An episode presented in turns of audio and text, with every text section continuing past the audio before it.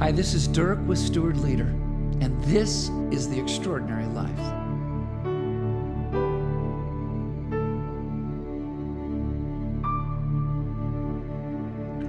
I started going to a great new coffee shop in West Michigan. It's sharp, the team is friendly, and the coffee is really good. One of their great baristas is also one of their owners. He is awesome, and yet he kept calling me Frank. Then he would apologize and call me Frank again. So, just to have fun with it, I began to call him by a name that was not his either. But we have it all figured out now. He is Pete, and I am Dirk. We have all been given a name, and we like to be called by our name. And yet, I am notoriously guilty of remembering faces and forgetting names.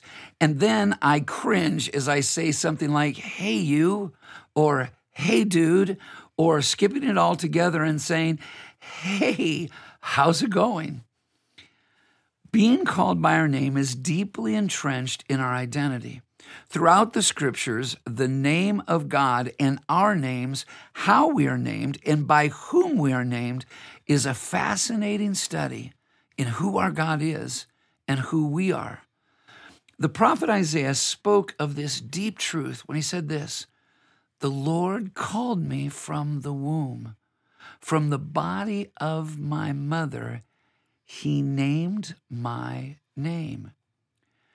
Isaiah says that the calling on his life and his name is crafted in his mother's womb. Isaiah and his calling, the purpose of his life, is all wrapped up in a sense of who he is and the name he is given.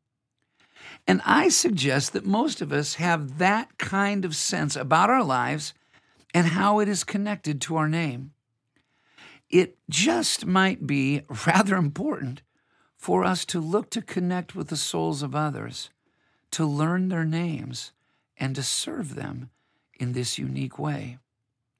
So, how do Isaiah's words and, and my brief story connect with you today? Well, here are a few thoughts and some ideas to consider for folks like us on the journey to the extraordinary.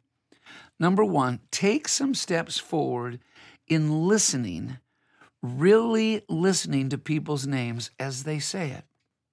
Number two, try to use their name as quickly as you can and try to lock it in in your mind.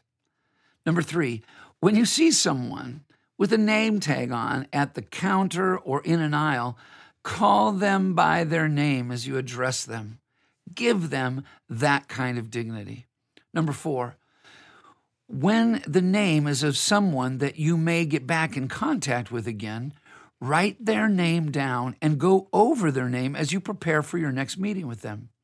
Number five, ask folks when you get the chance how they got their name, what their name means, and what their name means to them. Number six, consider what an act of meaningful service it is to recognize and to connect with people as you call them by their name, their significance, their purpose, their identity, and their sense of calling. And number seven, thank God for the vast array of people you can simply and powerfully serve by calling them by their name. The extraordinary life is a life of courageous and valiant service. As we consider the needs of others first, and then we act to serve, we encourage them, affirm them, and we connect to their God given identity when we call them by name. It's wildly simple, but it has extraordinary impact. This is God's great adventure for our lives. It doesn't take the big thing.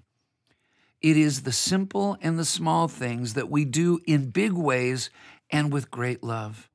Recognizing, affirming, and acknowledging others' identities can be an amazing blessing. Blessed people bless people. So, as you consider new steps of valiant service in your life today, a great place to start can be the Steward's Prayer. Lord, what do you want me to do today with all you have trusted me with? to honor you and to advance your kingdom. God bless you today as you live the extraordinary life. With God and with each other, we can.